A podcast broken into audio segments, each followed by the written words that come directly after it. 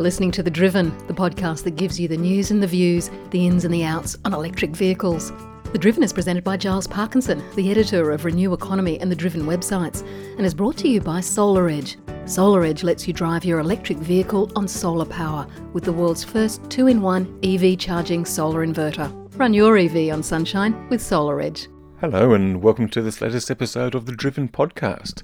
My name is Giles Parkinson. I'm the founder and editor of The Driven, and also founder and editor of Renew Economy.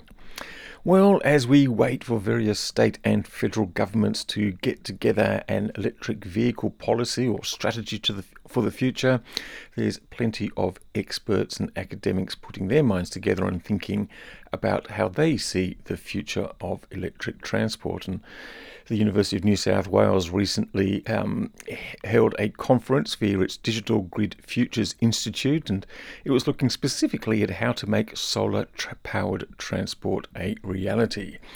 So, already leaping beyond just plain electric, this is solar power electric.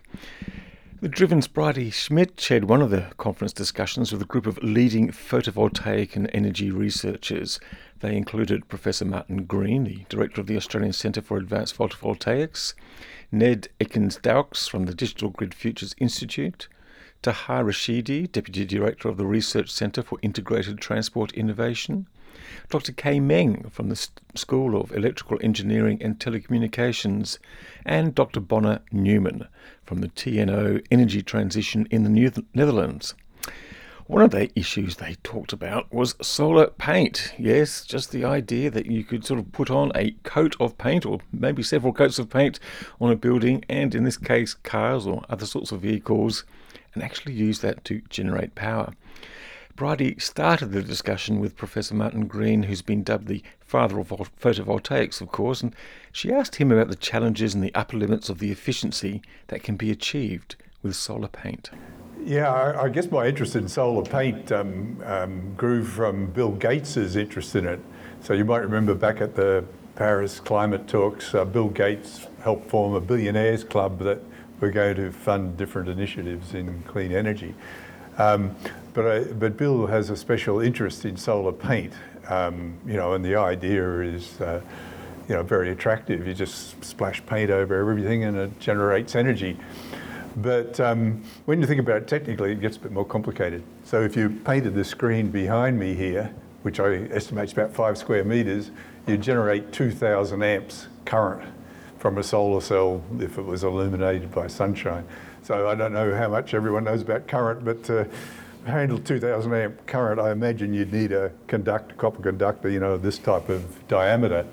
So you obviously, uh, you know, a simple application of paint to structures is not going to work because there's of the mismatch in the uh, generation characteristics of the cells and what you really need.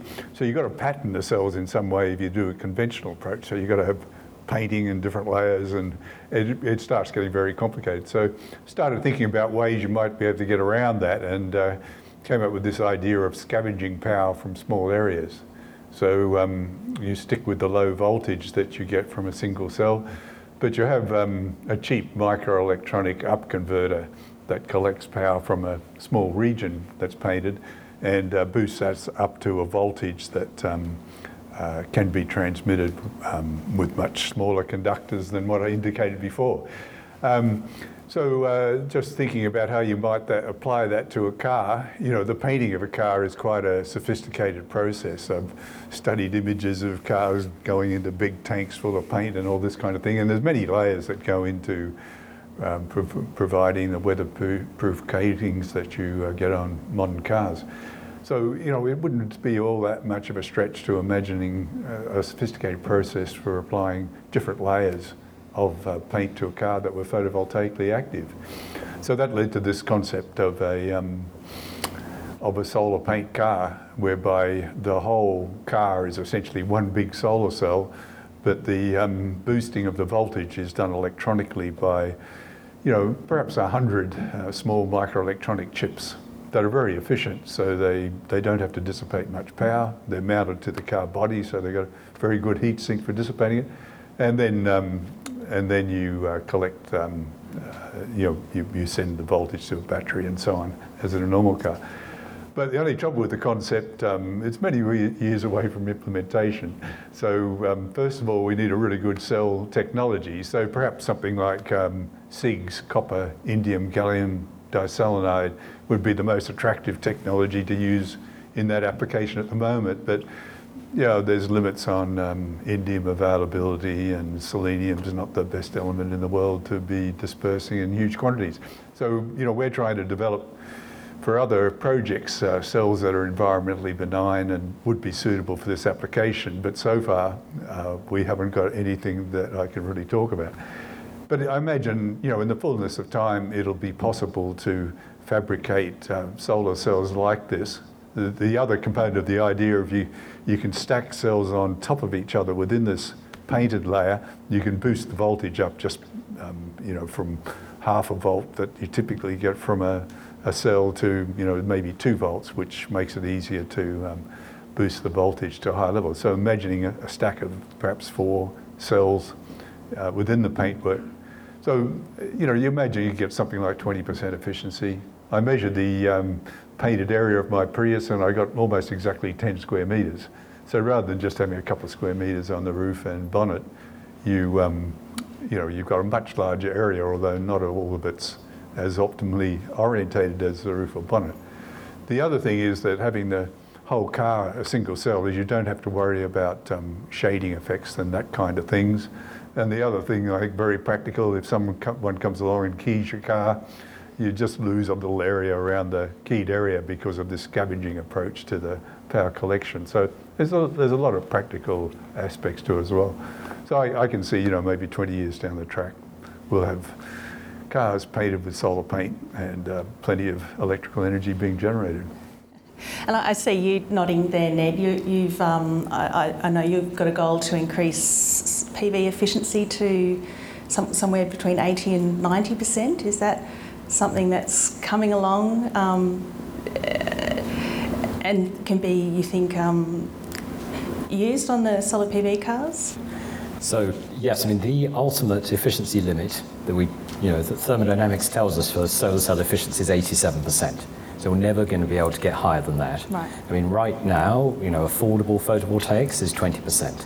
So I suppose you know that's that's one of our motivations in that there's a lot we can do with efficiency, mm. but in order, to, as you saw on that chart, we can push up to high efficiency. High efficiency today, meaning sort of well, the world record is 47%, set by the National Renewable Energy Laboratory in the United States, but you know, as you saw, that involves multiplying the cost by a factor of 100 think one of the interesting things that photovoltaics on vehicles does is it provides a market for those very expensive solar cells to you know expand. Because as we've seen with silicon manufacturing mm. if the market expands then costs come down because of you know mass man- manufacturing. So part of the reason why those cells are so expensive is simply because they've been used in environments where cost is not an issue.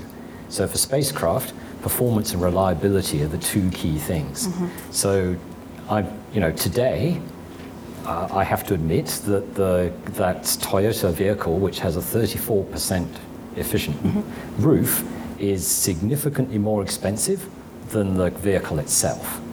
But you know, bring the cost down by a factor of 10, 20, and then we're into a space where that sort of technology becomes affordable. And, and so, like you just said, then um, you know as we increase demand of these this technology and the prices of it come down, will we start moving into um, sort of the figures that Taha was talking about, where people are willing to pay a couple of thousand dollars more, but not not too much? I think that's where there's a really nice opportunity, and maybe I should hand over to Bonna because mm-hmm. you know Bonna's work is using conventional crystalline silicon, which is r- really an affordable photovoltaic technology. I mean, you know, I, I suppose I'm, I'm trying to sort of push the boundaries, or if you allow me a cliche, kick the tires a hmm. bit, you know, uh, and sort of challenge us and say, what can we do with this right now very expensive technology, but which, you know, if, if you look at the numbers, it is possible to get the cost out of it. But in order to get the cost out of it, we do need a larger market, and there's obviously a lot of F work and effort and industrial scale in order to do that. But Bonna, would you like to talk a little bit about you know, the silicon costs of silicon photovoltaics. And, and, so these vehicles, the Lightyear One and, and the, the Scion, or the Sion is it, by, Scion, by yeah, Sono? Yeah, that, they're actually vehicles that are coming to market soon.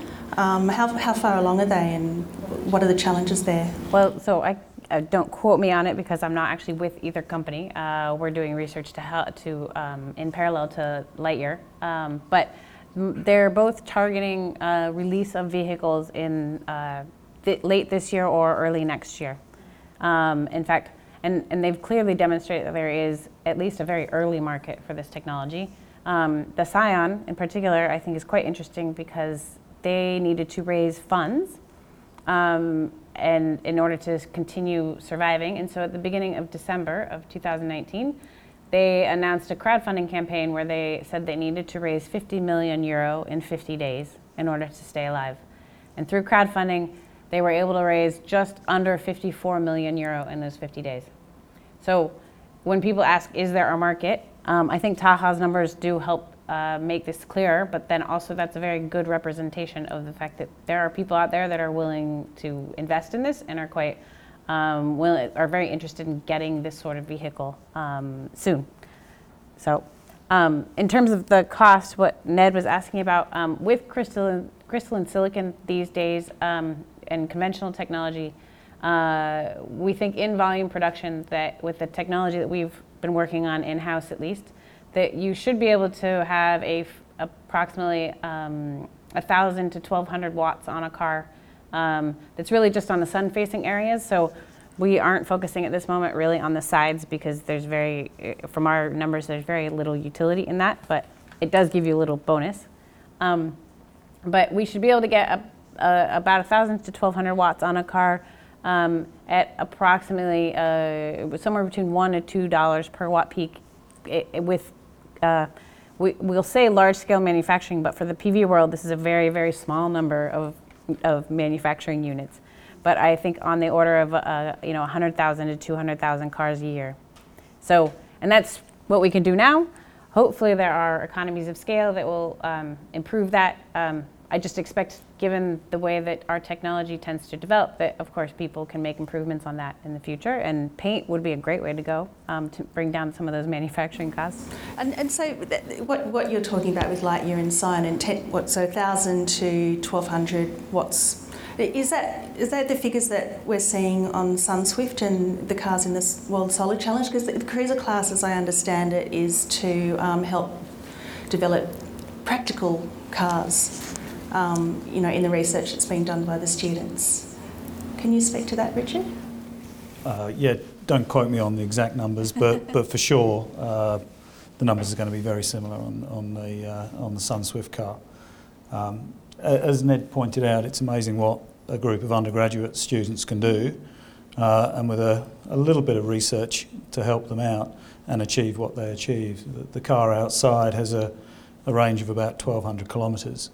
Um, but obviously that's a, that's a that's a prototype vehicle. It's it's it's high performance. It's very lightweight, composite construction.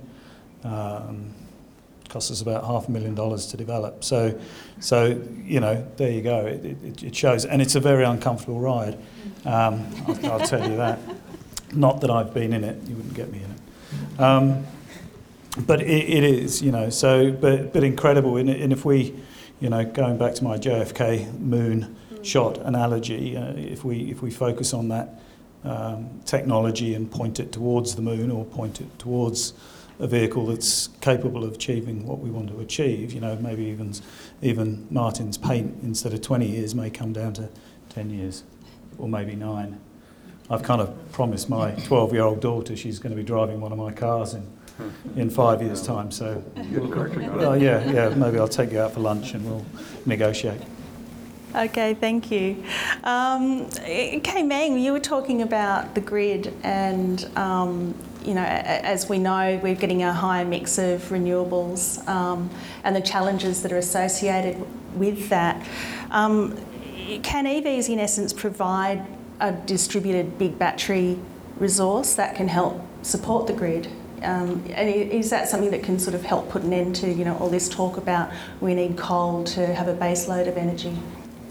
Um, I think the future is already here. uh, when we transition to the 100% renewables, especially. So um, if you look at the history of the power system, especially when we have when we started have power system since um, 80s, all these generators are as with distributed resources with individual customer. Mm. Then what, what, what we have done is we try to connect all these generators together. Try to make use of these generators because we believe that um, we try to make use of centralized generation because it's cheaper. And also we're based on assumption that we're going to have very, very large power grids. Mm. Uh, we spent 100 years doing that. And uh, in Australia, we spent another 20 years trying to introduce the electricity market because we're trying to bring the, the cost down by introducing competitions. But in the last five to 10 years, what we can see is we have the technology advancement. But we gradually moved the customers off grid because they have the PV panels, they have energy storage, residential one, or electric vehicles. So we're reversing that trend. Mm. So personally, I think yes, future is already here. Um, of course, we need innovations to make the change, but we, I think the most important is the customers should change their behaviors. And that was Dr. Ke Meng from the University of New South Wales's School of Electrical Engineering and Telecommunications. One of the other panellists from the University of New South Wales was Ned Ekins-Daukes from the Digital Grid Futures Institute. In his presentation, he talked about the different parameters that can increase power output. And here we're thinking about vehicle efficiency, we're talking about electrical efficiency, we're talking about PV efficiency, and the area in which you can cover with solar paint. And someone in the audience was keen to know what impact research into each of these issues will have when it comes to bringing vehicles to market in the future. Okay, so of those three three areas, I mean, I think I'm probably qualified to speak to two of them. Uh, for vehicle efficiency, you know, the, um, maybe Richard's Richard's our man, but uh, so I mean, the research in III-V photovoltaics, so this is super high efficiency uh, technology. I mean, that's been developed and invested in mainly for powering spacecraft, as I mentioned mentioned in, in, in my talk. And I think one, one of the big opportunities is to find ways of making that cheaper. So it seems to me you can attack this problem from two ends. I suppose I'm advocating that we could start with high efficiency, try and preserve that efficiency, get manufacturing costs down. I think one of the things that Martin is proposing is to say actually we've got a lot of really good thin film materials where the efficiency is maybe quite low, but we could, you know, when I say low, it means 10, you know, 20 percent but then you know can we find ways of boosting that? So actually i think you know you can t- attack this problem from both ends. If you can imagine that chart that i had on the screen you know we've got those two islands of technology that are available today. And what we want to do is try and push them in both directions. So suppose if your question is is if i'm in charge of a funding agency and you know what would i fund with unlimited funding? Well i'd say okay let's let's fund both directions. It seems to me there's an opportunity of course to push you know, the efficiency of so-called thin film technologies up because they've got the cost, but they you know could be improved in efficiency, and you could put, try and get the cost down in these existing high efficiency devices. I think we've heard of, about the area from Martin. I think that really is a nice opportunity, and you know that's a, I, I would suggest that we get the cost out of these technologies, we get the performance up, and then we go for conformal coating technologies. That's, I suppose, just my opinion, but uh, I, you know, that would obviously be an area to push too. And I think one of the things that really woke me up when I was uh, learning, because I mean, frankly, about vehicle efficiency, I've spent 20 years of my life researching photovoltaics, but that world record by Duke University of 1,000 kilometers, over 1,000 kilometers per kilowatt hour, I mean, that's an amazing result if we think about it. And it's, uh, I mean, you can go to their website, you can have a look at it. It's called ETA, but it's a sort of super aerodynamic luge that you lie down in, and you know, obviously doesn't go at 100 kilometers an hour, but the mere fact that that's possible, I think, you know, can give us confidence that if we push hard enough at a problem, we'll find a way to crack it. Thank you. Anyone else?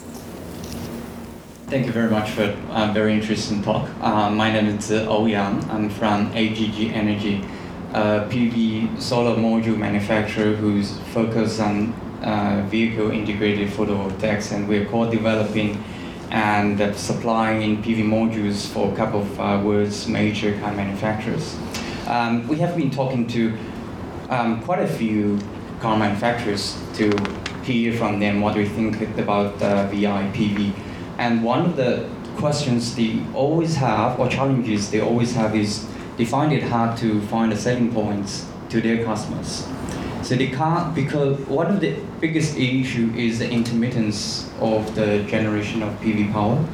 Um, they find it not quite easy to use the um, range extension to solve the range uh, anxiety as a selling point because in a sunny day you may drive 30 kilometers.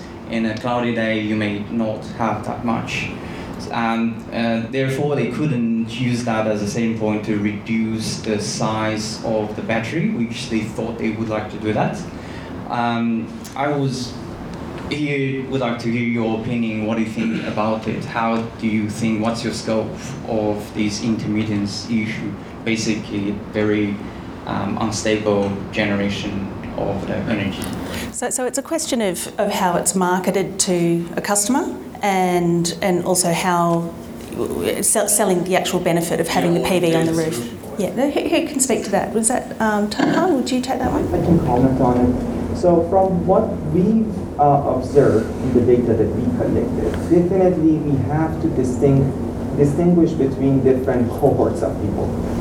So this technology PV, we were in the in the presentation, I was only referring to PV EV, but possibly by the time we have PV EVs, we will be also having autonomous vehicles. So then we are talking about a change in travel behavior of people.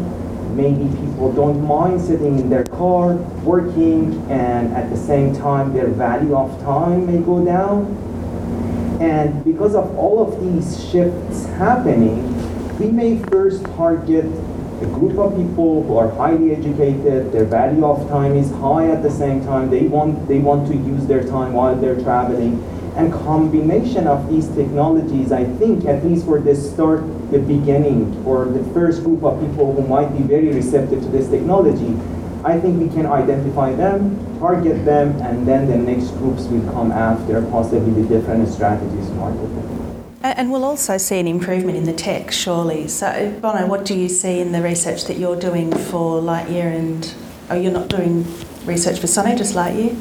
Uh, yeah, we're not working with Sono, uh, but the Dutch company Lightyear. Mm. Um, so we've talked about this a lot in the work we've been doing over the last few years. Um, and for, at the current uh, range extension, we'll say, um, this 30 kilometers, as you mentioned, really is it's an annual average. It's not a day to day. It doesn't mean that you can do every one of your commutes, your 30 kilometer commutes, on solar every day.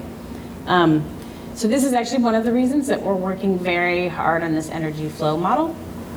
Um, that I shared some of the results on it. Um, as I mentioned, we, we've put it in the context of these charging moments because um, at least most of us as the scientists on the on the in the group think, okay, this is a very easy thing to imagine. Okay, so maybe in winter you need to charge your car like normal, but at least in the summertime you can go three or four months without needing to charge. So um, it changes your paradigm of having to plan.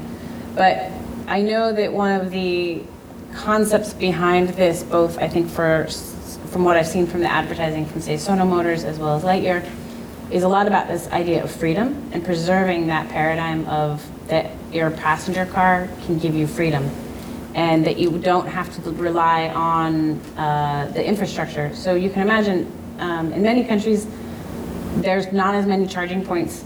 Well, for example, even here in Australia, there's not as many charging points as what we have in the Netherlands. And that means that adopting electric vehicles can be much more limited. But as more and more countries are going to require that vehicles be zero emission and electric, um, there potentially will be a growing demand there for uh, vehicles that are um, that, that, allow you this freedom and that you as, a, as an individual can make the choice to drive this car rather than having to depend on other people to give you the infrastructure to drive that vehicle. Um, it also potentially offers an advantage over fuel cell vehicles. But what I also know is from talking to large companies, there is this hill to get over, a barrier to get over, because most of the large car manufacturers, when they talk about numbers or manufacturing something new, they are talking about millions of cars a year, not hundreds of thousands even. And so uh, there is definitely a little, there's a, an adoption hill that we need to get over that I think Taha's uh, research speaks to, that we'll have some early adopters and we'll have reasons that people buy this technology. Um, and those may be different reasons than what we see when we're talking about the million cars a year. Um, but uh, with the, the uh, with a couple of the companies that are getting involved in this and the expectations they have from, uh, from at least the, the venture capitalists and other people that are interested or even just the crowdfunding, I think we are starting to see some evidence in the market that there's a desire for this and that people are really quite interested. Um, I think a million cars a year is probably a little further on the horizon, but maybe within, uh, you know, a 10-year time frame, we'll start to see that sort of volume, hopefully sooner. Thanks, Bonna. Have we got anyone else that'd like to ask a question? Um, this question is to Professor Martin, and you talked about solar paint. So I'm just reading online that solar paint is um, actually works by absorbing moisture from the air and using solar energy to break down the water molecule to hydrogen and oxygen. Am I right? No, not not not uh, in this case. So there's probably some solar paint that can do that, but in this case, it's just a, um, a photovoltaic material. So it's solid state, sealed from the atmosphere. You probably don't want water getting into the cells. So, um, you know, it'd just be um, uh, a traditional solar cell, but with some unusual design features. So, um, you really want the power coming out on the inside of the car bodywork. So, you have what's called a uh, a metal wrap through type of contacting scheme where the top of the cell, um, the contact to the top of the cell gets to the rear of the cell through holes within the cell and uh, so on. So, um, but it's just a traditional cell, um, really. But um, you, you could you could apply the paint like we um, like uh, Professor Ho-Baillie who uh, has been working on perovskites within our group has actually sprayed some of these perovskite materials to demonstrate the idea of a traditional sort of spray painting methodology for applying the paint, but just a standard cell. Thank you. I think we've got someone over over this way as well. Thanks. Yeah, hi. Um, my name's Dave Jones. I'm from IBM. I have a question. I've been working with transport um, for a few years and we've seen some innovative transport solutions with ride sharing and community, uh, you know, uh, sharing services and that sort of thing. I'm just sort of reflecting on the efficiency of engines, and, and you know, the, the, the truism is that the sort of the, the diesel engine running all the time is much more efficient. Um, with a with a sort of a PV and EV kind of flavour on the vehicles, is it more more efficient to run them consistently, or is it sort of is it more efficient to kind of run them and then rest them and then run them and then rest them? I guess that's you know because when you're looking at these community facilities, obviously you know you, you've got options to really um, service the communities, but they're going to be running all the time, you know, to, to bring more efficiencies into the transportation system. Is, is that something that comes through with the data work that you're doing, Ned? Okay, so yeah, really good question. And I think, you know, to map what you've just explained or described onto an electric vehicle, I mean, with a diesel engine, you're right, run it you know, consistently and you'll get the highest, highest efficiency. For an electric motor, that's not so much the case, but what you are, of course, sensitive to is the battery. And so, you know, avoiding large transients in the battery is going to help. And one of the one of the interesting opportunities is if you are aggressively ramming charge or energy into and out of batteries, you know, quickly. So, for example, uh, when you use one of Tesla's superchargers, it's quite terrifying the amount of power that's actually flowing into that vehicle. Mm. You, you know, you've spent hours driving it, and then within about 40 minutes, charging at 100 kilowatts, boom, you're ready to go again you know, that's remarkable, but that's also quite an aggressive uh, you know, cycling of the battery. So I think one of the interesting opportunities we have with photovoltaics on vehicles is a much gentler charging. You know, it needs to be that way because we're limited by, by the area. But it means that just whilst your cars, if anybody drove here today, assuming you parked in the sun, you know, your car would be slowly charging and then you might have enough juice to get back home again. So I think, you know, there's, there are issues like this, but in a slightly different context in terms of how we're treating the battery. And how we treat the battery, of course, has implications for uh, the longevity of the battery, ultimately how long your car's going to last. So would that would that mean then that perhaps these are more suitable for that sort of private use scenario rather than the public use scenario, or is is there sort of aspirations to kind of look at it, the application of this technology in the public use scenario as well? I think well? actually the public use scenario is one where we can really sort of jumpstart Taha's adoption curve. Because, you know, if, for example, Sydney buses just been announced that, you know, we're looking to tender for 80,000, 80, no, 8,000 buses, uh, you know, that's an opportunity where we can say, okay, you know, in one fell swoop, this either has the te- technology or not. And so when buses are being used, obviously they're consuming electricity. But on Sundays, the bus depot is pretty full. And then you've got suddenly a lot of electrical storage and you've got sort of PV farm. If I was to flip it perhaps slightly differently, if you look at Melbourne Airport, that's uh, got a long-term car park, got 5,000 capacity for 5,000 cars. If you say, okay, let's say it's 70% full with P, PV EVs, what you have is a PV power plant that's over four megawatts, and you've got a storage capacity that's marginally more than the Hornsdale Power Reserve in South Australia, so the big battery that Tesla built, and that's just an airport car park. Ona, would you like to Yeah. follow up? Um, I, you just sparked uh, a comment, and it's, it's somewhat anecdotal, but uh, of some work that we've done in the Netherlands as well. Um, and so, uh, what this is is that actually with uh, internal combustion engines, especially diesel, which tend to power buses, um, I was told once by a bus company that essentially with electric buses, they expect to double the lifetime of the chassis of the vehicle because of the reduction in vibrations.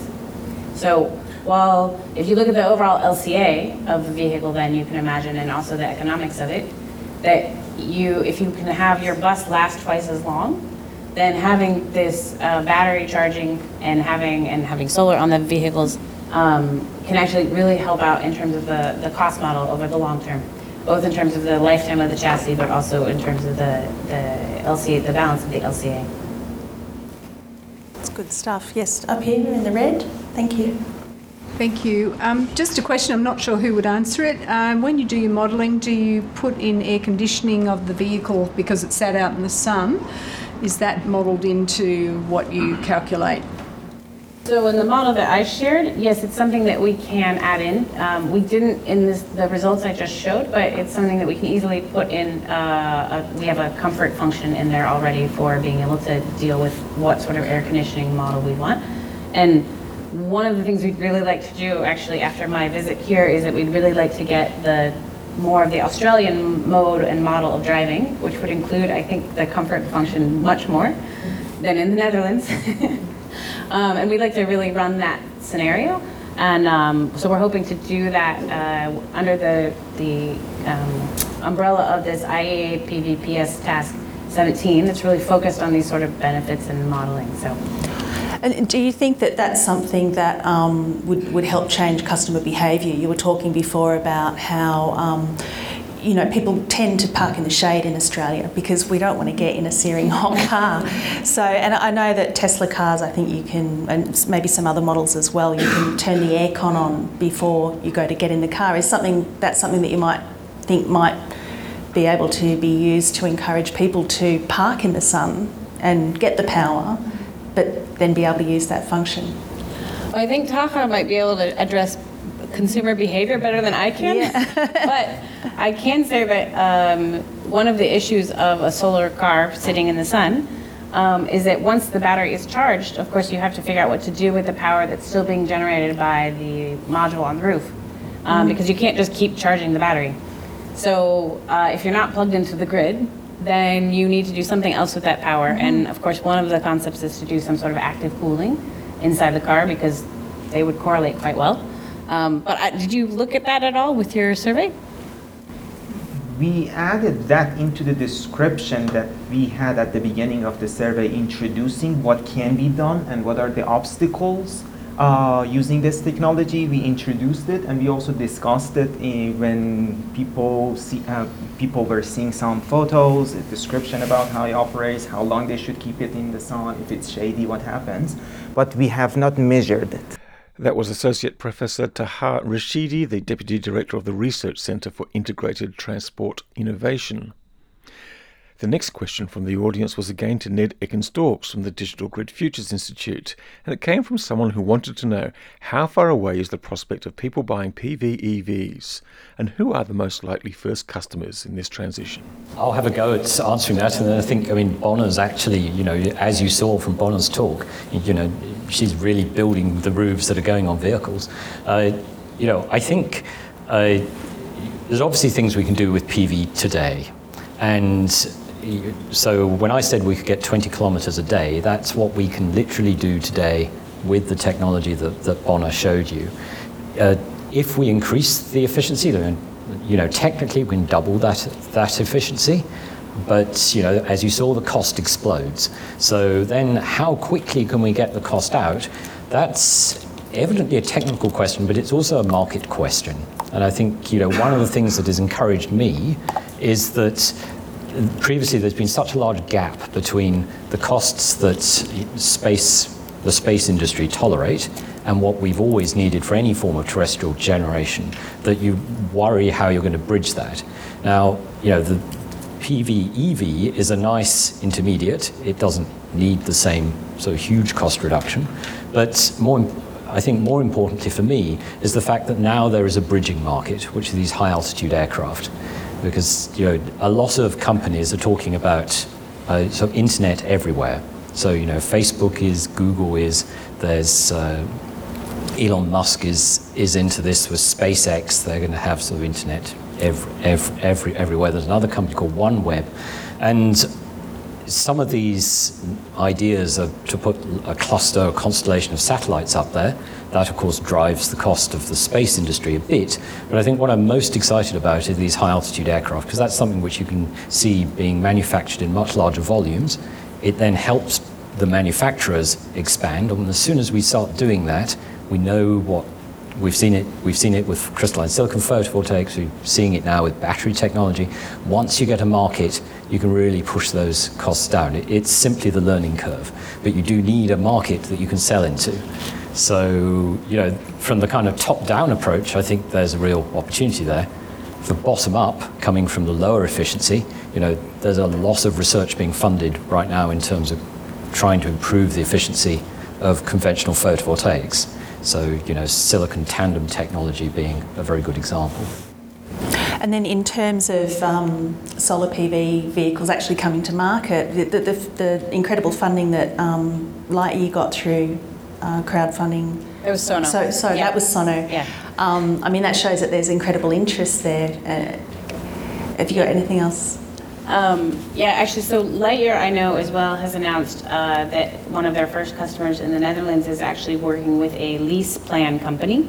So um, this is actually one of the ways that Tesla has also uh, pushed their, their numbers globally and especially in the Netherlands by joining, by working with lease plan um, fleets as well as taxi fleets. Um, and so I think this idea of with the, the lease plan is that uh, they are interested in using these in the Lightyear vehicle in order to offer kind of a very high-end and very um, uh, efficient green vehicle to um, companies that are really about promoting that to start with. So um, I see those as being one of those early adopters as well. You might also see something when it comes to autonomous vehicles coming about um, or shared car uh, concepts of Uber, for example, and, and, other things. And so, or GoGet that you have here for your share card. Mm-hmm. So I, there are, I think there's a lot of talk going on there. I'm not privy to all of those details, but um, the, I do, I think especially what you said, this uh, example with Sono Motors and the crowdfunding shows that we're, there's people out there that are quite ready for this technology. And that was Dr. Bonna Newman, the Program Manager of PV in Mobility at the TNO Energy Transition in the Netherlands. And that's a wrap for The Driven this week. You've been listening to a discussion chaired by Bridie Smith in the Making Solar Powered Transport a Reality conference, hosted by the Digital Grid Futures Institute at the University of New South Wales. Bridie was talking to Professor Martin Green, Associate Professor Ned Ekins-Daukes, Professor Richard Hopkins, Associate Professor Taha Rashidi, Dr. Ke Meng, and Dr. Bonna Newman. Thanks very much for listening, and thanks again to our sponsor, SolarEdge, and we'll be back with another podcast in a week or two. Bye for now. The Driven podcast was brought to you by SolarEdge SolarEdge EV chargers combine solar energy and grid power to charge your electric vehicle up to four times faster than a standard wall charger. Whether you own an EV now or want to be EV ready, future-proof your home with SolarEdge. Visit solaredge.com slash AUS and drive your solar further.